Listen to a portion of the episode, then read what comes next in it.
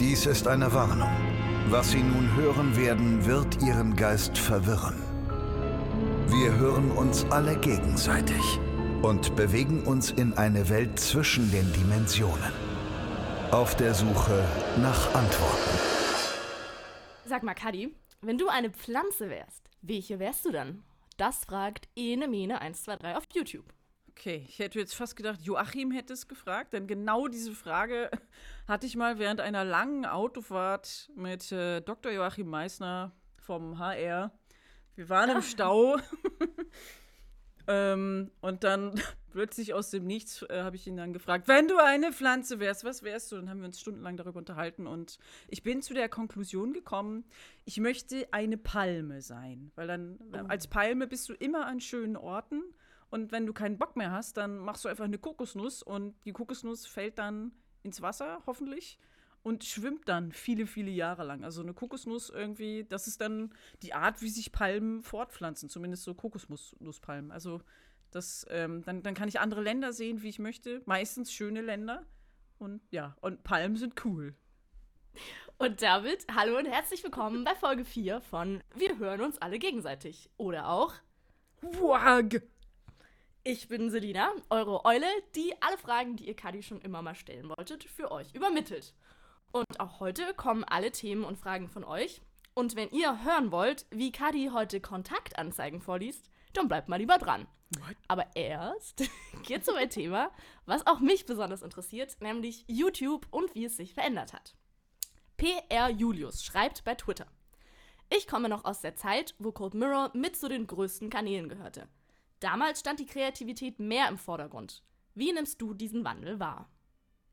Ähm, ja, das kann ich so unterschreiben. Also ich werde oft gefragt, ja, wie ist es denn so damals gewesen im, im Vergleich zu heute? Ähm, und die große Veränderung ist natürlich, dass YouTube damals nicht Google gehört hat, sondern ähm, eine Videoplattform war, wo sich viele Hobbyfilmer, Hobbykünstler äh, die mit dem Medium Video arbeiten, getroffen haben quasi. Es war so eine kleine Community von kreativen Leuten und Werbung oder sowas konnte man noch nicht machen. Man konnte auch noch kein Geld verdienen. Das heißt, der einzige Lohn, den man bekommen hat, sich da anzumelden, war, dass man andere kreative Leute trifft oder eben seinen, seinen lustigen Scheiß, seine lustigen Videos in die Welt hinaustragen kann. Und mittlerweile ist YouTube ja eine Reason, eine Reason Corporation, wo ähm, Werbung eigentlich dominiert und der Content oder die, der, der, kreative Input dann ein bisschen ähm, nach hinten gestellt ist. So, das gibt es natürlich auch, wenn man weiß, wie man YouTube bedient und sich dann zurechtfindet, aber äh, meistens ist es halt Werbung, die ab und zu von lustigen Videos unterbrochen wird. Ich warte mal gerade. Draußen die Leute, die Krankenwagen kommen, um mich abzuholen. Entschuldigung. Das ist YouTube, die verhaften dich. Ja, also das äh, Cult Mirror Video wäre nicht äh, Cult Mirror Video ohne Krankenwagengeräusche im Hintergrund. As usual. Was glaubst du, hat sich mehr verändert? YouTube selber oder die Platt also die Plattform YouTube oder die Creator? Ich glaube, das ist beides hat sich verändert. Also jetzt sind ja natürlich viel mehr User da als noch vor zehn Jahren. Und ähm, wenn man jetzt sagt, hey, du hast eine Million Abonnenten, ja, das ist ja nicht so viel, ne? Also gibt schon Leute, die haben irgendwie zehn Millionen Abonnenten und das, was, äh, also das, das war damals äh, ganz anders. Das klingt so komisch, wenn man das sagt. Also damals. Im fernen Jahr 2000. Ja, natürlich hat sich das Klientel geändert und es gibt jetzt auch Leute, und ich will jetzt nicht dagegen haten oder sowas, die das ausschließlich machen, um Werbung zu machen und Kohle damit zu machen. Und die Leute, die das einfach so keine Ahnung, aus Jux machen oder äh, ich habe hier so ein Video, ich lade das mal eben irgendwo hoch, dass das eher, dass das auch passiert, aber nicht so, auch von YouTube nicht so gepusht wird. Ich glaube, das ist dann auch, dass YouTube jetzt auch selber Geld machen will und das an allen Ecken und Enden versucht. Mhm. Ist es das, was dich an YouTube am meisten nervt? Es ist, ich, also ich gönne denen das ja auch. Also ich will jetzt nicht, dass die pleite gehen, weil ich nutze das ja natürlich. Ähm, aber man könnte das anders machen. Also ich habe irgendwie das Gefühl, dass sie alle zwei Wochen sich umentscheiden, das Design verändern, dann irgendwas am System anders machen, dass jemand, der dann sagt, hey, ich finde das gut und ich benutze YouTube und ich verdiene auch mein Geld damit. Oh, du bist nicht mehr relevant. Oh, wir haben irgendwas am Algorithmus geändert und ein Video, was sonst immer 100.000 Views gekriegt hat, kriegt jetzt nur noch 10.000 und du kriegst jetzt dein Ad-Revenue nicht. Und ja, seh mal zu, wie du deine Miete bezahlst. Tschüss ist uns egal. So, dass da irgendwie der kleine Mann zu kurz kommt und ähm, ja, dass ähm, mehr Wert darauf gelegt wird, dass du möglichst viele Views kriegst, egal mit was für einem Scheiß. Und dann ist äh, der, der, die Qualität bleibt so ein bisschen auf dem, äh, wie heißt das?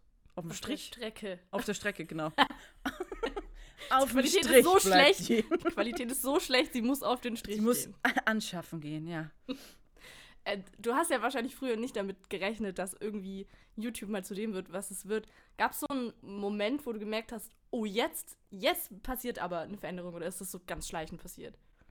Hm. Ich glaube, der, also ein einschneidender Moment war, als ich damals meine Harry Potter Synchros gemacht habe und dann, ähm, die habe ich ja ursprünglich auf YouTube hochgeladen, weil es einfach die einzige Plattform war, die das erlaubt hat, dass man da Videos äh, kostenfrei hochladen konnte und auch unbegrenzt. Damals nur zehn Minuten lang, aber dann habe ich das halt so ge gekürzt. Und da wollte ich das, also ich habe es wirklich nur so als Tool benutzt, nicht irgendwie um bekannt zu werden, damit ich das Freunden und anderen Internetbekannten zeigen konnte, weil das einfacher war, als das immer auf eine VHS-Kassette zu überspielen oder auf CD zu brennen. Okay, dann benutze ich jetzt YouTube und schicke dir den Link oder binde den Link irgendwo ein. Und plötzlich waren dann da 10.000 Views auf dem Video. Ich dachte, what the fuck, 10.000? Also das war damals, also heutzutage ist es wahrscheinlich nichts, aber damals war das so, ultra viel für mich. Und da dachte ich echt, oh, diese YouTube-Geschichte, da sind ja super viele Leute und die mögen diesen Quatsch, den ich mache. Das sind nicht nur meine fünf Freunde im Internet, sondern richtig, richtig viele. Das ist, das ist cool, Mann. Das war ähm, so ein Wow-Moment. Das mache ich vielleicht noch ein bisschen weiter. Glaubst du, dass du im heutigen YouTube-Deutschland nochmal so berühmt werden könntest mit Nein. deinem Content? Nein. Nein, ohne Scheiß, weil ähm, wie bin ich damals ber berühmt geworden durch die Harry Potter Synchros und generell so äh, ein bisschen zwielichtigen Content. Ähm, den würde ich einmal heutzutage nicht mehr machen und ich glaube, ich würde auch direkt einen Copyright Strike kriegen. Also ich habe ja die, die Filme quasi nicht eins zu eins kopiert oder so, sondern einfach nur die Tonspur geändert, aber trotzdem, also allein, allein vom Material her ginge das nicht und auch, weiß ich nicht, ob dann das genauso, also ich kann man nicht mal erklären, wieso das damals so geboomt ist. Ich weiß nicht, kann man, glaube ich, nicht reproduzieren. Deswegen auch, wenn Leute mich fragen, wie hast du es geschafft, berühmt zu werden? Was ist dein Erfolgsrezept? I don't know, ich weiß es nicht. Es ist einfach passiert, ich wollte das gar nicht. Und so äh, ist es auch weiterhin. Ich, ich mache einfach meinen Kram und den Leuten gefällt das aus irgendeinem Grund. Und ähm, ja, aber es, es war nicht geplant, bekannt zu werden oder dass ich damit mein Geld verdiene. Ich mache das halt.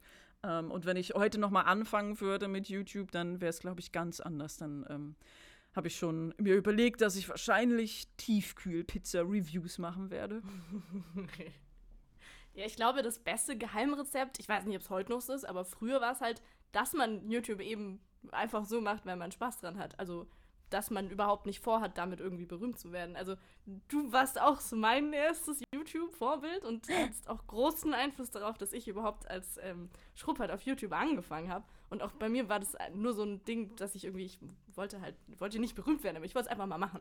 Ja, Ähm, man macht einfach so sein Ding geworden. und zeigt das den Leuten und hofft auf Gleichgesinnte. Das ist auch immer noch bei mir so der Fall. Ich freue mich einfach, dass viele Leute so ticken wie ich und dann ähm, ich mich auch nicht irgendwie auf irgendwelche Algorithmen verlassen muss, weil ich weiß, da sind Leute, die die sind schon von Anfang an irgendwie dabei und die finden mich schon, auch wenn ähm, weiß ich nicht, ich nicht so wirklich relevant bin, so. Also es ist halt sehr Nischenhumor, diverse Nischeninteressen. Und dann gibt es aber Leute, die finden genau das, was ich auch mag, gut und gucken sich das gerne an. Zum Beispiel ähm, super äh, analytische, filmwissenschaftliche Harry Potter Podcasts oder auch äh, Star Star Space, Star Trek, Star Wars Verarsche und so ein Kram. Das ist, das ist irgendwie witzig, wie viele Leute sich da dann so zusammenfinden und das ist dann auch, das gibt mir dann auch irgendwie die Kraft weiterzumachen, weil ich dann weiß, ähm, da ist jemand, der, der denkt genauso wie ich. Was würdest du Leuten raten, die heute gerne YouTuber oder Content Creator, wie man es heute sagt, werden möchten? Ähm, aus irgendeinem Grund habe ich gerade ein Déjà-vu. Ich werde das öfter gefragt. Ähm, ja, äh, mach doch. Mir doch egal. ich fühle mich da so ein bisschen ähm, äh, nicht so als, äh, keine Ahnung, ich fühle mich dann eher so wie die, wie die coole Tante, nicht so wie irgendwie jemand, der dir wirklich gute Ratschläge gibt, sondern einfach, ja, mach doch, worauf du Lust hast. Wenn du Spaß dabei hast, mach das doch. Aber Ist doch nicht so schlimm, dass du eine 5 in Mathe hast. Du kannst Content Creator werden. Weil ich halt genauso war. Oder dann, dann höre ich so Stories irgendwie von befreundeten Leuten, wo die Kinder dann nicht so gute Noten haben in der Schule und denke ich auch, ist doch egal. Dann machst du halt Kunst. So, das, that's me. Ist doch, also, wenn, wenn das dein Traum ist oder wenn es irgendwie die einzige Sache ist, wo du denkst, hey, ich glaube, das könnte ich auch machen, mach doch. Also es ist nicht so, dass es irgendwie super einfach ist, aber wenn du ein kreativer Mensch bist und einfach merkst, das gibt mir, das gibt mir Energie wieder, oder ich lieg dann irgendwie abends im Bett und denke, wow, das, äh, manche Leute können das nicht machen, was ich mache, aber ich kann das den ganzen Tag machen. Und für manche Leute wäre das die Hölle, so zu arbeiten wie ich. Aber für mich ist es halt der Himmel und deswegen mache ich das. Und wenn es dir, äh, lieber Zuhörer, äh, genauso geht, wenn du auch äh, Content Creator werden willst, das ist ja auch nur ein etwas schöneres Wort für ähm, Künstler. Also dann, dann mach das, ja, auf jeden Fall. Die Welt braucht mehr Leute, die kreieren und weniger Leute, die kaputt machen. Tja, am Ende gibt die coole Tante noch die besten Ratschläge. Ja, Mann, und ich habe eine Kiste mit Bonbons, die dir deine Eltern nicht geben. das habe ich wirklich. Ich habe so einen Kallax, äh, wie heißt das, so einen Kubus, wo dann Haribo drin ist oder eine Chipstüte. Und dann war ein Kumpel bei mir und meinte so, oh mein Gott, du bist wie so eine coole Tante. Und durfte dann sich heimlich Bonbons daraus nehmen. Äh, Jeff Laronier hat bei YouTube geschrieben: Deine Berühmtheit entstammt ja aus der anarchischen Frühzeit von Audio und Video im Internet, als jeder kreativ sein konnte, wie er wollte, ohne sich um Copyright oder sonstige rechtliche Dinge zu scheren. Heute hingegen drehen sich viele Debatten um Uploadfilter, Strikes, Claims und so weiter. Dafür kann man mit eigenen Inhalten aber auch Geld verdienen und den eigenen Content kann man entsprechend schützen. Was würdest du dir denn wünschen, wenn du Gesetze machen könntest, wie die Datenschutz, Gre- Urheberrecht, Lage aussieht? Mm, naja, es gibt ja im Amerikanischen das Fair Use Gesetz. Das ist ja eigentlich schon ganz gut, wenn du das dann irgendwie nimmst und eine Parodie draus machst, dass es dann äh, in Ordnung ist, dass du das Material dann benutzen kannst. Das ist irgendwie äh, sehr witzig. Okay, alles ist äh, geschützt, aber wenn du es richtig verarscht, dann, dann mach, was du willst.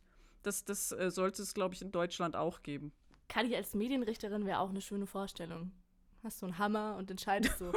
lustig, legal. Nicht lustig, verboten. Ja, ja, das mache ich. Dann möchte ich aber auch so eine fette äh, äh, Robe haben und so eine Perücke. Yes.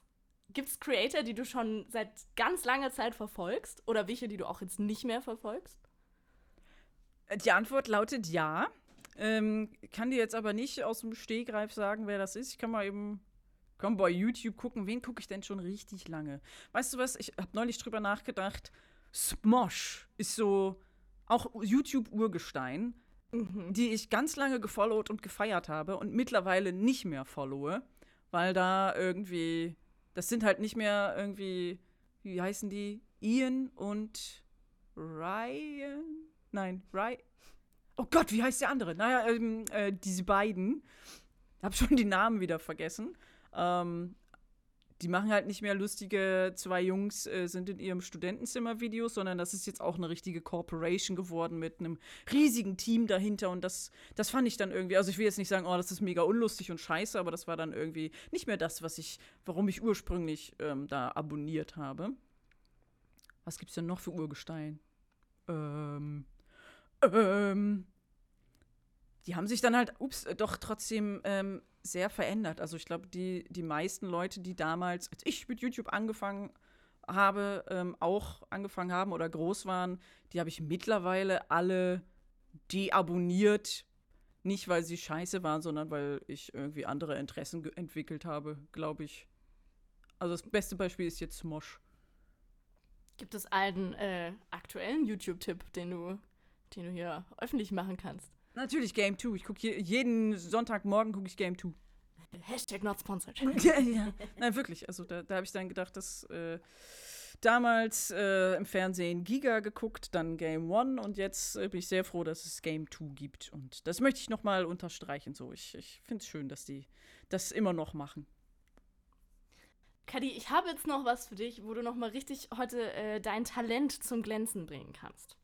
Und zwar haben William Klee und Elisa Pizza auf YouTube geschrieben, dass sie sich auch anhören würden, wenn du einfach aus einem Telefonbuch vorliest.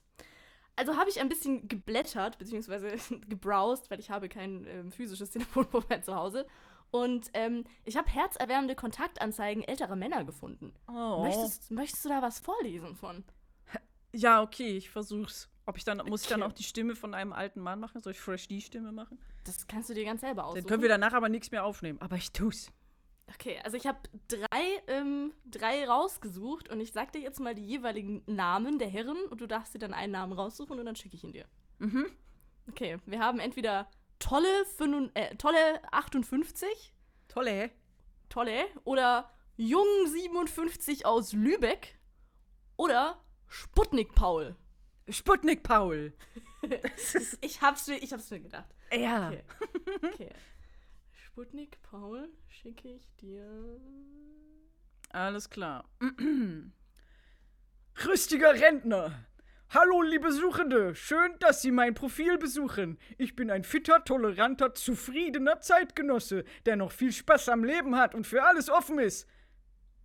Eben wieder. Oh je. Jemand, der an Horoskope glaubt.